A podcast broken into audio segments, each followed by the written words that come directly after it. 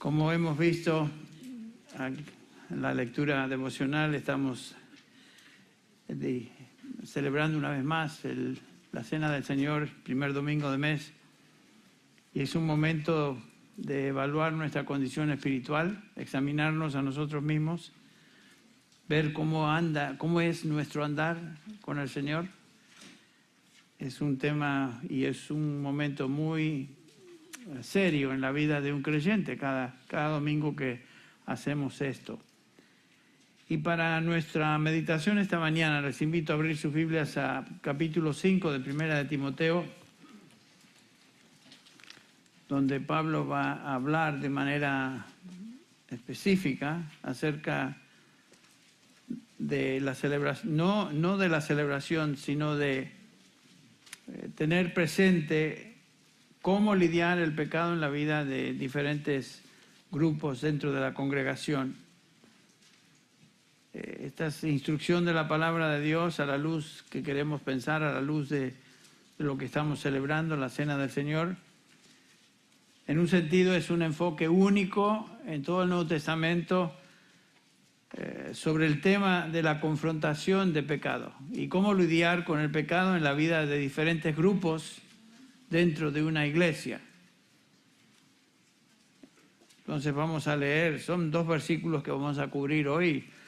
1 Timoteo 5, versículos 1 y 2, donde el apóstol Pablo le dice a Timoteo lo siguiente, no reprendas con dureza al anciano, sino más bien exhórtalo como a padre, a los más jóvenes como a hermanos, a las ancianas como a madres, a las más jóvenes como hermanas con toda pureza. Recordemos un poquito el contexto de la epístola. Pablo ha dejado a Timoteo en Éfeso, la ciudad de Éfeso, para ser el pastor principal de esa iglesia.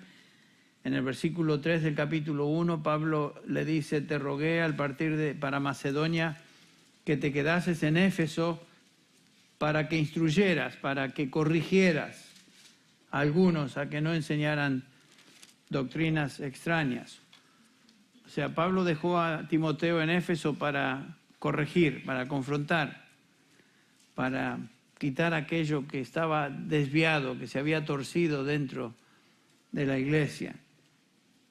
Es la responsabilidad de los pastores de una congregación a menudo confrontar eh, lo que está mal, confrontar el pecado que obviamente se filtra, se introduce en, una congregación. El apóstol Pablo se dirige a estos, a estos eh, líderes cristianos, a estos ancianos en Éfeso, ahí en el capítulo 20 de Hechos, cuando les dice, antes de despedirse de ellos, Tened cuidado de vosotros, o sea, los ancianos, los líderes, y de toda la grey, en medio de la cual el Espíritu Santo os ha hecho obispos o supervisores para pastorear la iglesia de Dios. Es obvio que todos pecamos, el pecado se introduce en la congregación a menudo, eh, todos estamos expuestos a a lo que la debilidad de nuestra carne. El apóstol Pablo nos enseña en Romanos capítulo 7 que él mismo se identifica con esta realidad. Yo sé que en mi cuerpo, en mi carne, no existe nada bueno. Y él es el apóstol Pablo. veo una ley en mis miembros que me lleva en contra de lo que yo quiero hacer. Por un lado, me someto, quiero aceptar y quiero ser fiel a la ley de Dios, pero veo otra ley que me lleva hacia otro lugar de rebeldía a la ley de Dios. Y, esta lucha la, la, conocemos, la entendemos, al extremo que Pablo clama en el versículo 23 de Romanos 7, miserable hombre de mí, ¿quién me librará de este cuerpo de muerte? Él está consciente que el pecado está en su cuerpo, está en su carne.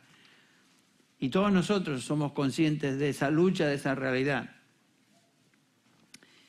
Y por lo tanto es obvio que el pecado, porque eso es realidad de todo creyente, a menudo se introduce en la iglesia y debe ser confrontado. no se hace la vista gorda al pecado, sino que se confronta. El tono de los versículos 2, versículos 1 y 2 de 1 Timoteo 5 es uno de confrontar al pecado dentro de la congregación. Eh, es el contexto del confrontar el pecado, lidiar con el pecado en el contexto de la familia de Dios. Hemos titulado este mensaje lidiando con el pecado en la familia de Dios. No estamos lidiando con el pecado general, sino que estamos lidiando con el pecado dentro de la familia de Dios. Y antes de ver el, examinar estos dos versículos, pensemos eh, por un momento que el Nuevo Testamento nos, nos describe a la iglesia con varias imágenes. Por ejemplo, describe a la iglesia como una nación santa, con una ciudadanía común. También nos describe el Nuevo Testamento a la iglesia como un rebaño, eh, guiados por pastores, pero guiados principalmente por nuestro pastor, el Señor Jesucristo.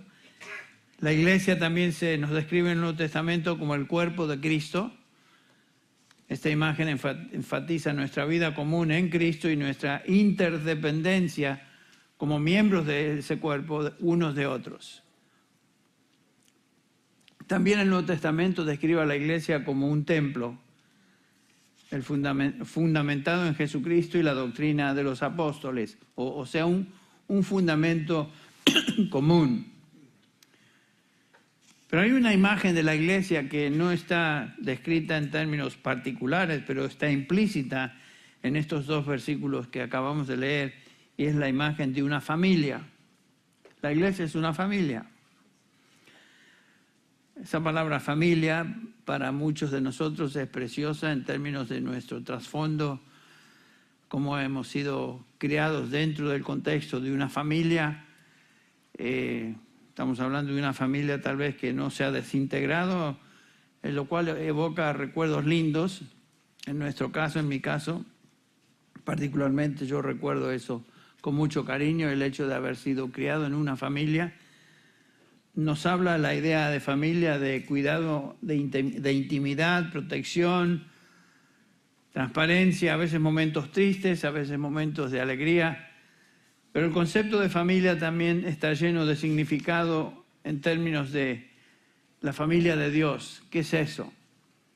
Y nos presenta en el Nuevo Testamento con el contexto del amor mutuo, donde ese, en, ese contexto debe estar siendo expresado continuamente. De eso nos habló el Josías la vez pasada cuando nos recordó lo que Juan, el Señor Jesús, en Juan 13:34 nos enseña. Un mandamiento nuevo os doy, que os améis los unos a los otros, como yo os he amado, así también os améis los unos a los otros. En esto conocerán todos que sois mis discípulos si tenéis amor unos por otros y Jesucristo se dirige a los suyos, está hablando del contexto de la familia. El amor mutuo entre creyentes es la espina dorsal de la familia de Dios. En esa estructura familiar el Nuevo Testamento nos enseña un elemento básico del amor, que es la confrontación del pecado. El amor verdadero demanda corrección. El amor verdadero se demuestra corrigiendo aquello que está mal. dentro de una familia. No, no se puede pasar por alto, como si no existiera. Aún a nivel humano, toda familia sana confronta, corrige actitudes y acciones, acciones pecaminosas dentro de sus miembros. Todos hemos experimentado algo de eso en, nuestras familias, en nuestros hogares. Ah, yo recuerdo a menudo cuando mis padres tenían que aplicar ese principio de confrontar lo que estaba mal en nosotros, la desobediencia, una conducta eh, rebelde o lo que sea. Y recuerdo que el método que más usaban para con nosotros cuando éramos chicos, ¿no? No estoy hablando ya cuando éramos teenagers, ¿no? ya había pasado eso, pero que basados en lo que Proverbio 22.15 nos dice, la necedad está ligada en el corazón del niño, ¿no es cierto? ¿Son sus niños necios? Claro que sí.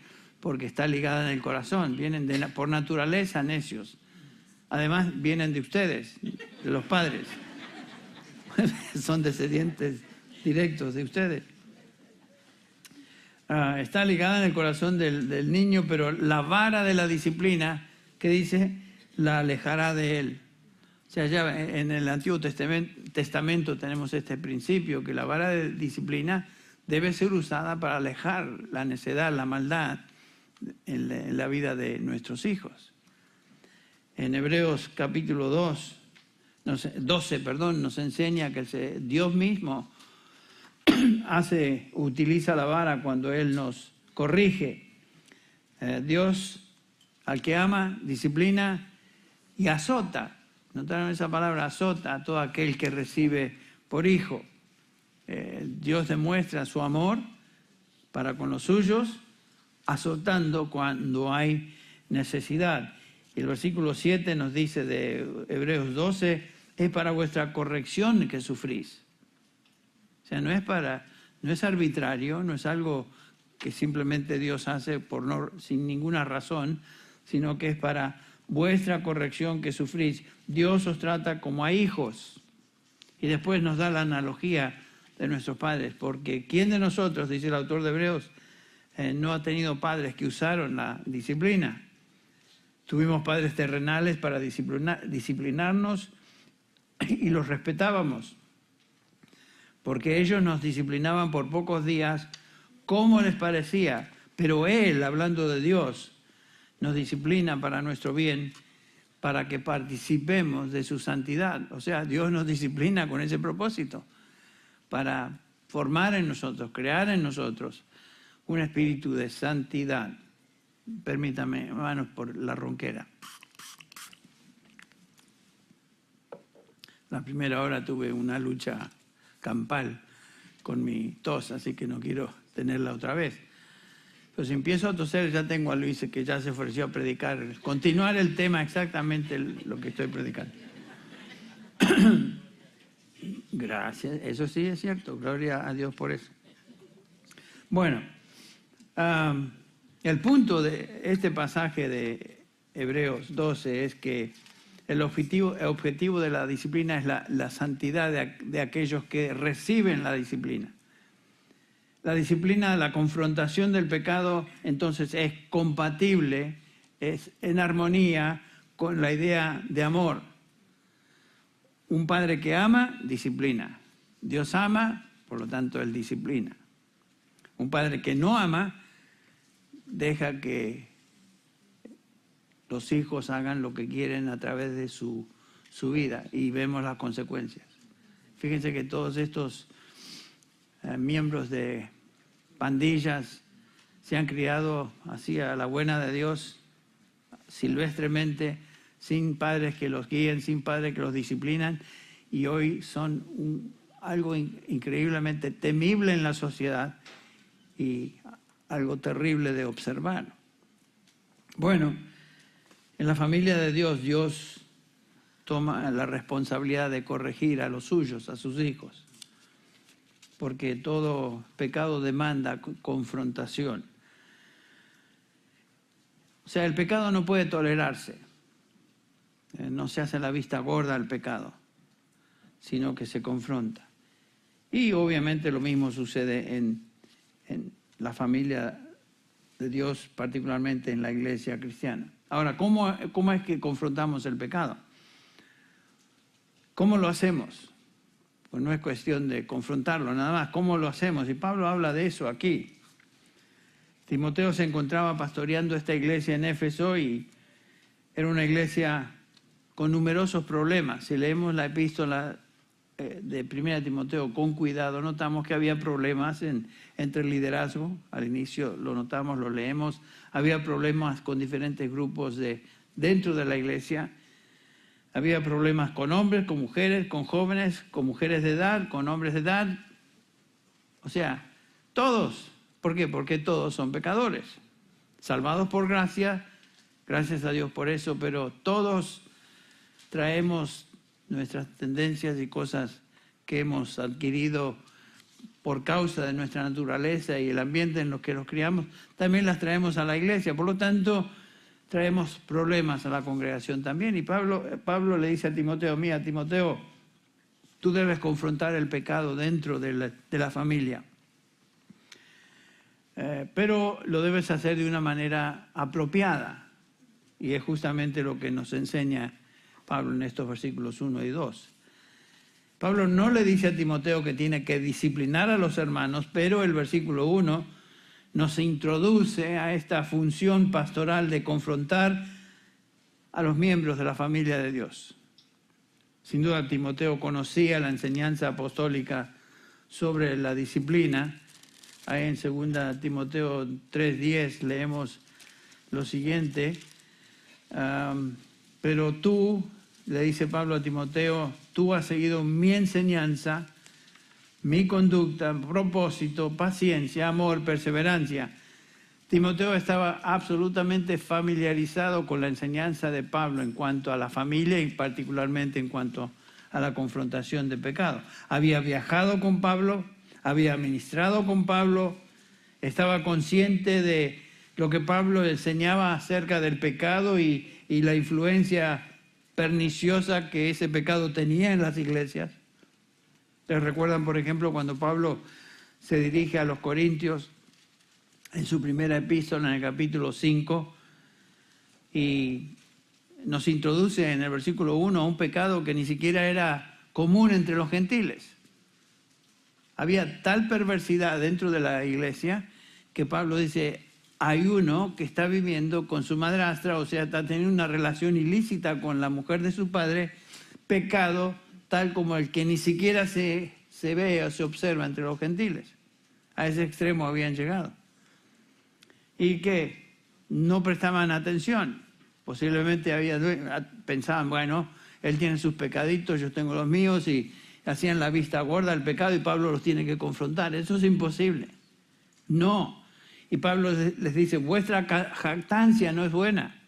Versículo 6. ¿O no sabéis que un poco de levadura, ¿qué pasa? ¿Fermenta toda la masa? Limpiad la levadura vieja para que seáis masa nueva, así como lo sois, sin levadura. El pecado, si se tolera, así como la levadura permea el resto del grupo y contamina a la congregación, contamina a la iglesia.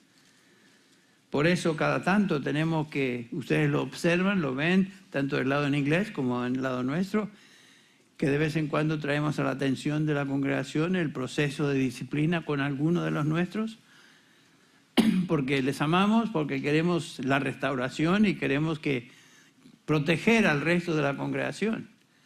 Que todos los demás vean, uh, aquí no, no se toman a la ligera el pecado, aquí se lo toman en serio. ¿Por qué? Porque Dios se lo toma en serio. Y Dios específicamente nos instruye en cuanto a eso. Pablo específicamente se dirige a ese problema a la congregación en Corinto. Entonces, Timoteo estaba consciente de, lo que Pablo enseñaba y Pablo lo había dejado a, él encargado de la iglesia en Éfeso porque como Pablo mismo dice, no, no tengo a otro como él. Él es mi, mi igual. Piensa como yo, siente como yo, conoce la escritura como yo. Y Pablo ah, coloca a Timoteo en una posición que es enviable en un sentido. Timoteo, no había otro como Timoteo. Y lo deja encargado de esta iglesia ahí en Éfeso. Timoteo también conocía las escrituras del Antiguo Testamento que enseñaban sobre acerca de la disciplina. Por ejemplo, tenemos un pasaje ahí en 2 Samuel 7:14 en referencia a Salomón. Dios habla en referencia a Salomón y dice lo siguiente: Yo seré padre para él, para Salomón, y él será hijo para mí. Cuando cometa iniquidad, lo corregiré con vara de hombres y con azotes de hijos de hombres. Pero, versículo 15, mi misericordia no se apartará de él, como la aparté de Saúl, a quien quité de delante de mí. Dios dice que trataría a Salomón como hijo, como a un hijo, trayendo castigo cuando él cometiera iniquidad, pero mostrando misericordia aún en medio de la reprensión. Qué precioso es ver eso, cómo Dios trata con sus hijos, con el pecado en la vida de sus hijos, que nos enseña en cómo debemos tratar el pecado en la vida de otros hijos de Dios dentro de la iglesia, con severidad, pero con amor, con amor. Job refiriéndose a la disciplina de Dios, me encanta este versículo 17 de Job 5, he aquí, dice Job, cuán bienaventurado es el hombre a quien Dios reprende. Cuán bienaventurado es el hombre a quien Dios reprende. ¿Por qué Job? Bueno, continúa diciendo, no desprecies pues la disciplina del Todopoderoso, porque Él inflige dolor y da alivio, Él hiere y sus manos también sanan. Cuando Dios reprende a sus hijos, junto con esa reprensión podemos esperar bendición. Bendición en medio de la prueba y bendición posterior a la prueba. Qué precioso. Sufrimos, pero el Señor está en control. Y cuando Él nos, da su vara y nos castiga con su vara, sabemos que detrás de esa vara está la mano de Dios. Eh, el que sostiene esa vara es Él y no ir más allá de lo que necesitamos. Sabemos que el pasaje más sobresaliente sobre la disciplina o confrontar el pecado en la iglesia se encuentra en Mateo 18. No vamos a estudiarlo, simplemente recordarles Mateo 18 del 15 al 18, donde ahí nos enseña el Señor Jesús acerca del pecado, cómo confrontarlo y cómo hacerlo. Si tu, hermano peca, ve y repréndele a solas. Si te escucha, has ganado a tu hermano. Pero si no te escucha, lleva contigo a uno o dos más, para que toda palabra sea confirmada por boca de dos o tres testigos. Si rehúsa escucharlos, dilo a la iglesia. Y, y si también rehúsa escuchar a la iglesia, sea para ti como gentil y recaudador de, impuestos, o sea, publicano.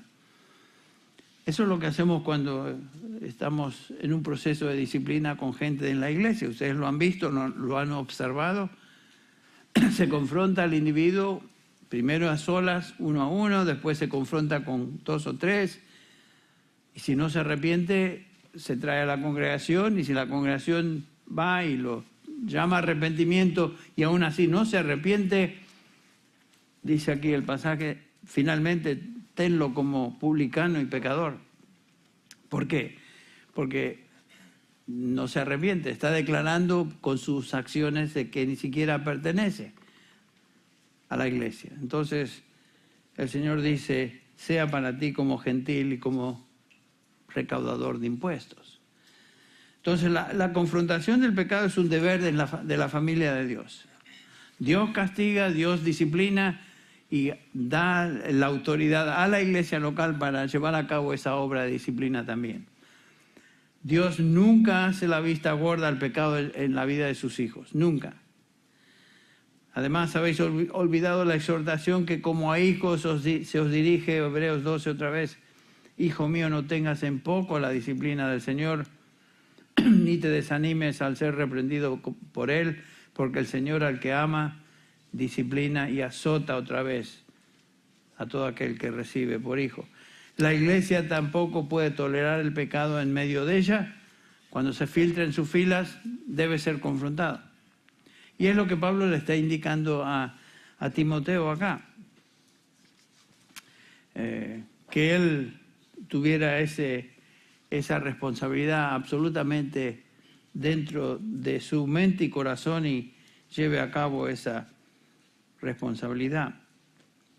Eh, cuando alguien no se arrepiente después de haber sido confrontado varias veces por diferentes hermanos, finalmente Pablo dice, miren, en el caso de aquel individuo que había pecado en 1 Corintios 5, no se, no se arrepintió, expulsad entre vosotros a ese malvado. Llega el momento cuando la excomulgación, excomul, excomulgar, es el, el paso final.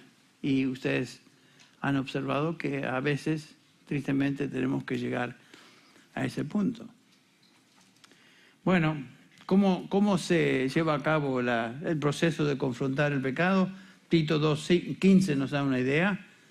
Pablo le exhorta a Tito y le dice,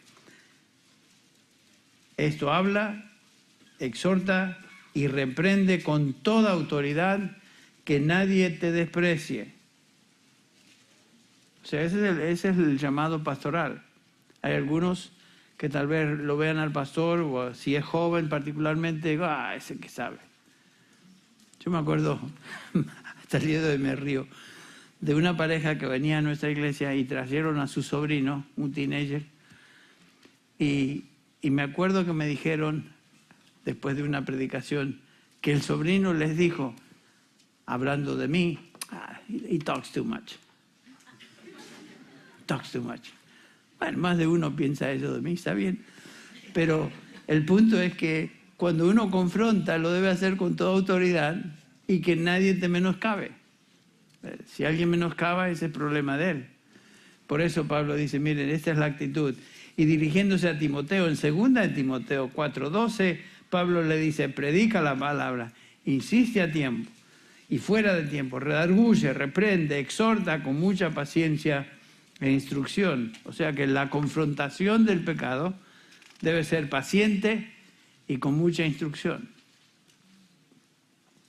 Ahora, en nuestro pasaje hoy, comenzando con este versículo 1, Pablo, refiriéndose a la confrontación, usa dos, dos verbos ahí. No, reprenda, no reprendas y el otro, sino exhorta. Ambos son mandamientos. El primer verbo es reprender, epipleso. Es una palabra fuerte en el original que quiere decir reprender, pero con violencia. Y Pablo dice, no reprendas con violencia. Esa no es la manera. Pablo está diciendo que aun cuando confrontamos a alguien, no lo confrontamos con violencia, con aspereza. Porque ¿qué, reacción va a traer en la persona si vamos a alguien con aspereza y con, con violentamente? No va a aceptar nada. Yo recuerdo hace unos años, a lo mejor algunos de ustedes saben de quién estoy hablando, ya no está con nosotros, así que no se miren el uno al otro para ver de quién estoy hablando. Este, un hombre que decía que eh, él necesitaba, quiere, quería que sus hijos se comportaran en obediencia y respeto a él. Y, los tenía como sargento, eh, este, los trataba como si fueran soldaditos, y era el hombre áspero, violento. Eh, y, y llevó a cabo esa tarea por unos años y finalmente los hijos se fueron. Su mujer también, él ah, finalmente abandonó a su mujer. Pero él lo hacía en nombre de un padre enseñando a sus hijos. Eso no es enseñar, eso no es confrontar, eso es tratar de una manera que aquí la, claramente la Biblia prohíbe, lo hacía con aspereza y violencia. En su lugar, Pablo nos da el la segunda palabra, y esta es una exhortación positiva, exhorta. La palabra es para caleo, exhortar, aconsejar. En griego quiere decir amonestar, apelando. La idea es de colocarnos al lado de otro para animarlo y fortalecerlo. Qué interesante ese verbo, está compuesto de dos partes. Para, que es una procesión, pro, ay, procesión, es una preposición, y caleo, que es un verbo, llamar. Y lo que está diciendo Pablo, miren, cuando confrontamos, eh, llamamos pero lo hacemos al lado de la persona. Y lo, tratamos como, como una persona que necesita nuestro apoyo. Lo amonestamos apelando a él, no siendo ásperos o violentos, todo lo contrario. El Espíritu Santo en el Nuevo Testamento es llamado el Paracletos, la misma palabra, la misma raíz, al lado de cletos, llamando o llamado. Y el Señor Jesús, ustedes recuerdan, en Juan 14 nos dice el versículo 16, yo rogaré al Padre y Él os dará otro consolador. Cantamos ese consolador hace un ratito del Espíritu Santo, para que esté con vosotros, noten esto, para siempre. O sea, el, el consolador, el Espíritu Santo que está en nosotros, está en nosotros, llevando a cabo esa tarea de consuelo, de ayuda continua y lo hace siempre y para siempre. Una vez que el Espíritu Santo está en la vida de un hijo de Dios, el Espíritu Santo está ahí para siempre. El propósito de la confrontación siempre es restaurar a la persona que ha ofendido. Bueno, el principio general entonces es no ser violento, sino exhortar con gentileza. Y ahora Pablo va a aplicar ese principio en cuatro grupos de la iglesia. Ahí los tenemos nombrados. El primer grupo es los ancianos. Alguien dirá, los ancianos, los ancianos son los pastores? No, en este contexto inmediato no, son los pastores. Eh, los pastores ancianos se refieren en el capítulo, el mismo capítulo al final del capítulo 5, versículo 17.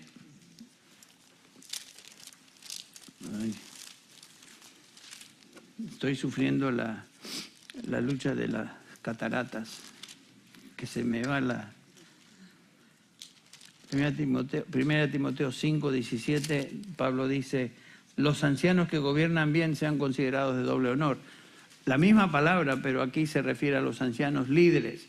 En el versículo 1 de Primera, de Primera Timoteo 5 se refiere a los ancianos en edad. Y Pablo está hablando de diferentes grupos, dividiéndolos por edad. Noten los versículos 1 al 11, 1 al 2 otra vez. Y Pablo dice, la primera confrontación la hacemos a un anciano o un hombre mayor de la iglesia, por cualquier situación. Nos dirigimos a ese hombre con respeto, dice Pablo, como si fuera un padre.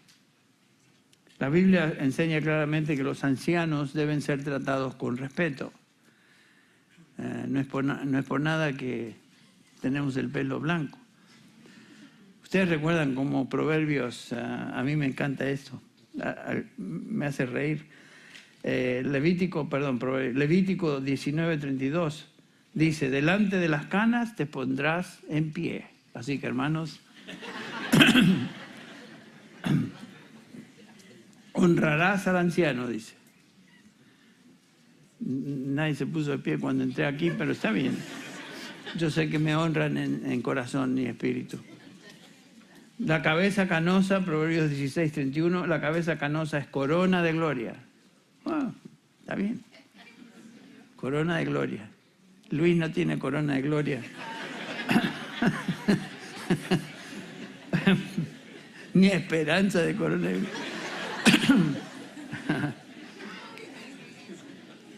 ¿Ustedes recuerdan la, conversación de Job con sus tres amigos?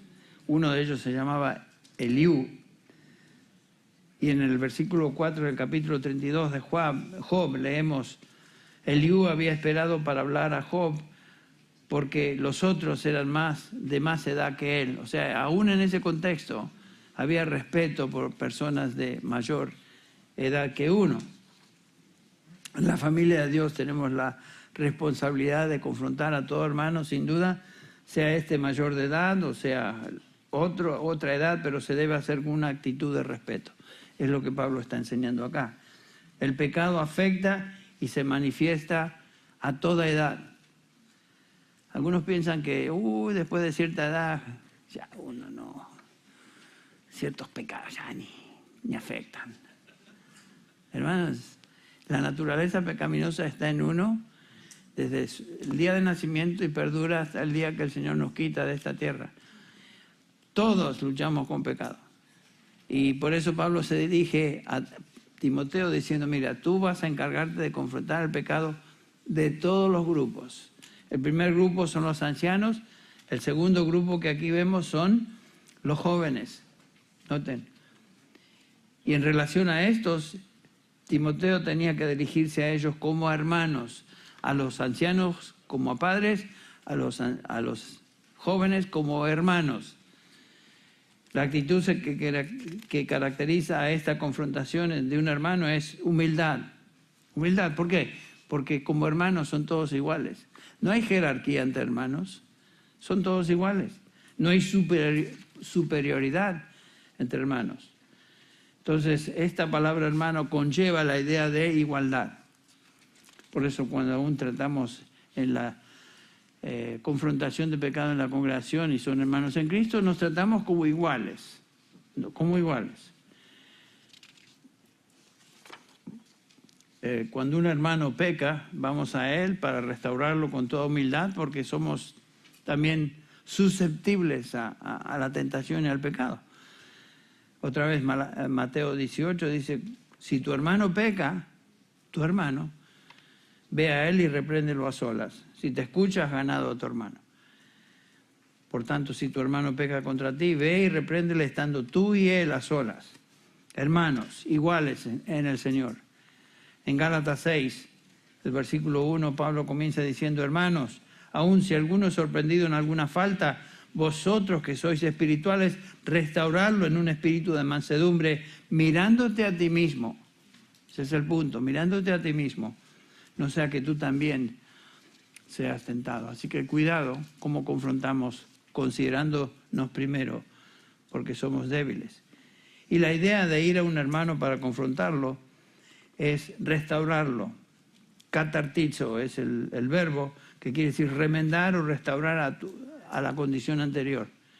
Cuando confrontamos a alguien con su pecado, lo hacemos para restaurarlo a su condición anterior.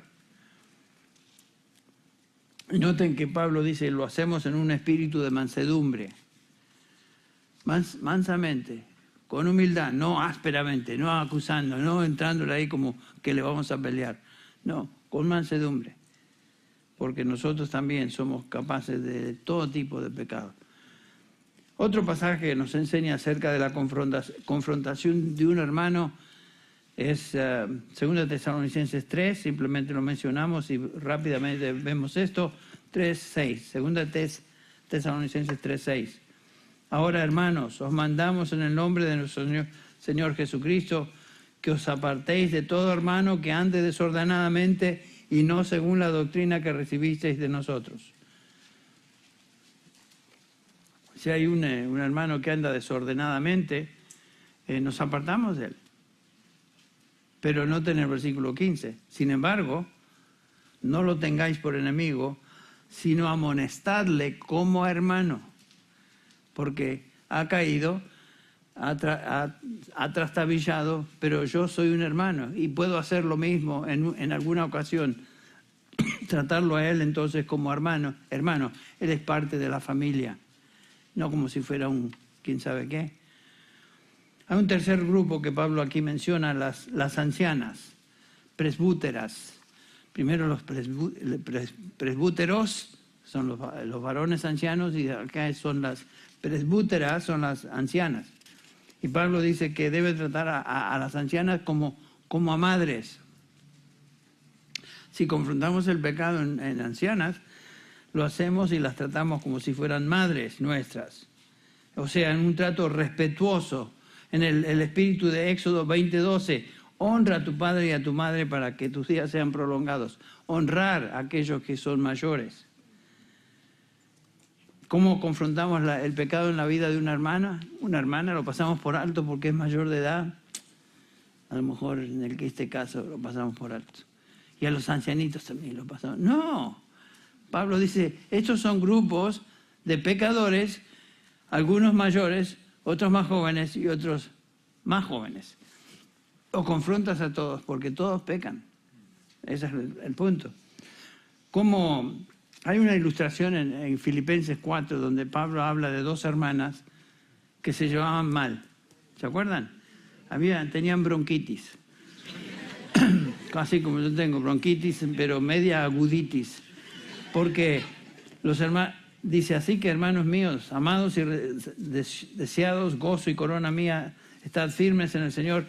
Ruego a Evodia, aquí están las dos, las dos hermanitas, Evodia y Síntica, que sean de un mismo sentir en el Señor. Asimismo te ruego a ti, compañero fiel, que ayudes a estas que combatieron conmigo en la obra. Eh, Pablo está hablando acerca de dos hermanas que necesitaban ser confrontadas. Y noten que eran hermanas que habían servido con Pablo, o sea, eran hermanas maduras. Pero hay momentos que aún creyentes maduros, maduros se comportan carnalmente. Y en ese caso deben ser confrontados. Tiene que ser así.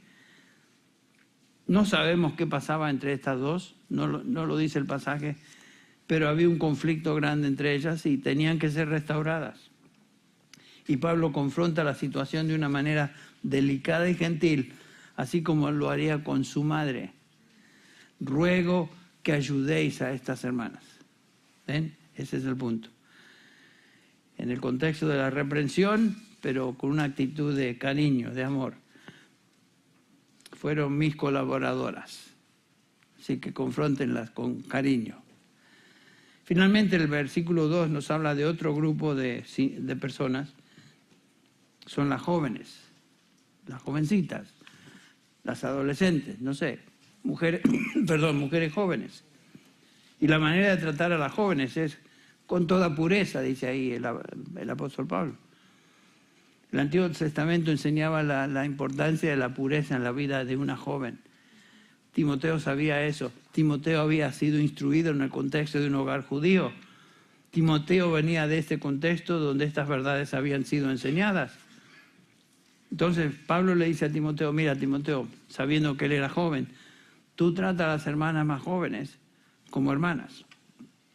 No como hermanas en Cristo, eh, no está hablando acá de hermandad espiritual, está hablando acá de hermandad, de ser parientes, de ser de la misma carne. Y Pablo entonces le recuerda a Timoteo que cuando la confrontación incluía a una joven, el trato tenía que ser como un, un trato que un hermano tendría con su hermana, con pureza, no mirando a su hermana como un objeto sexual. Eh, normalmente uno no hace eso con hermanas carnales. Entonces Pablo dice, esa es exactamente la actitud con, con la cual tú vas a confrontar el pecado. Trágicamente sucede, y ustedes conocen de casos y hemos leído en las noticias, de personas, individuos que se han metido a aconsejar y si el diablo usó esa, esa relación para hacer caer a algún hombre con alguna hermana, lo cual trae tremendo descrédito a la obra de Cristo, a la obra del Señor, la iglesia de Cristo. Terrible eso, qué triste es ver. Pero sucede. Por eso Pablo advierte, mira, cuando tú trates en la consejería y confrontar con jóvenes, las tratas como si fueran tus hermanas, comenzando por ahí. Tener una relación ilícita con una hermana en Cristo es un incesto espiritual. Eso es terrible en la familia de Dios. Bueno, resumiendo, si hay algo que es común a todos nosotros, independientemente al grupo que pertenezcamos, eh, somos pecadores por naturaleza, todos pecamos, todos necesitamos reprensión, no solo de hermanos, sino que definitivamente la Biblia nos enseña que la Biblia misma nos reprende. Toda escritura es inspirada por Dios, útil para enseñar, para redarguir, para confrontar, también es la idea, para instruir en justicia. O sea que la escritura nos expone a esa reprensión aún por medio de la enseñanza. Pero aquí vemos que la instrucción es de confrontar el pecado con los ancianos con una actitud de respeto, con las ancianas con una actitud de humildad, con los jóvenes con una actitud de humildad, con las ancianas con una actitud de gentileza y con las jóvenes tratarlas con toda pureza. Estas son las descripciones del trato entre miembros de la familia cristiana. Este pasaje es muy instructivo para hacernos pensar a la luz de lo que vamos a celebrar en este momento, que es la cena del Señor. Un tema muy apropiado a lo que estamos considerando. Cuando venimos a la cena del Señor, primero consideramos nuestra situación personal. Por eso Pablo dice, examínese cada uno y por lo tanto participe de, los elementos, coma del pan y beba de la copa. Vamos a orar y voy a pedir a mis hermanos que pasen al frente aquellos que van a ayudarnos con la distribución de los elementos. Y vamos a orar antes de participar. Si usted es creyente en Cristo Jesús, aunque no sea miembro de nuestra iglesia, usted es bienvenido a participar de la cena del Señor. Si usted no conoce a Cristo y es consciente que no conoce al Señor, no tiene caso participar porque esto no tiene ningún sentido para usted. Así que observe, escuche y que el Señor utilice eso para hablar a su mente y corazón. Vamos a orar. Padre, te damos gracias por la oportunidad que nos das de participar de la cena del Señor, los elementos de la cena del Señor. Ayúdanos a hacerlo, Padre, con una actitud apropiada, con una actitud de temor, con una actitud de confesión, de contrición. Y Señor, que sea un medio de bendición para cada uno de nosotros, tus hijos. Pedimos esto en el nombre de Jesús. Amén.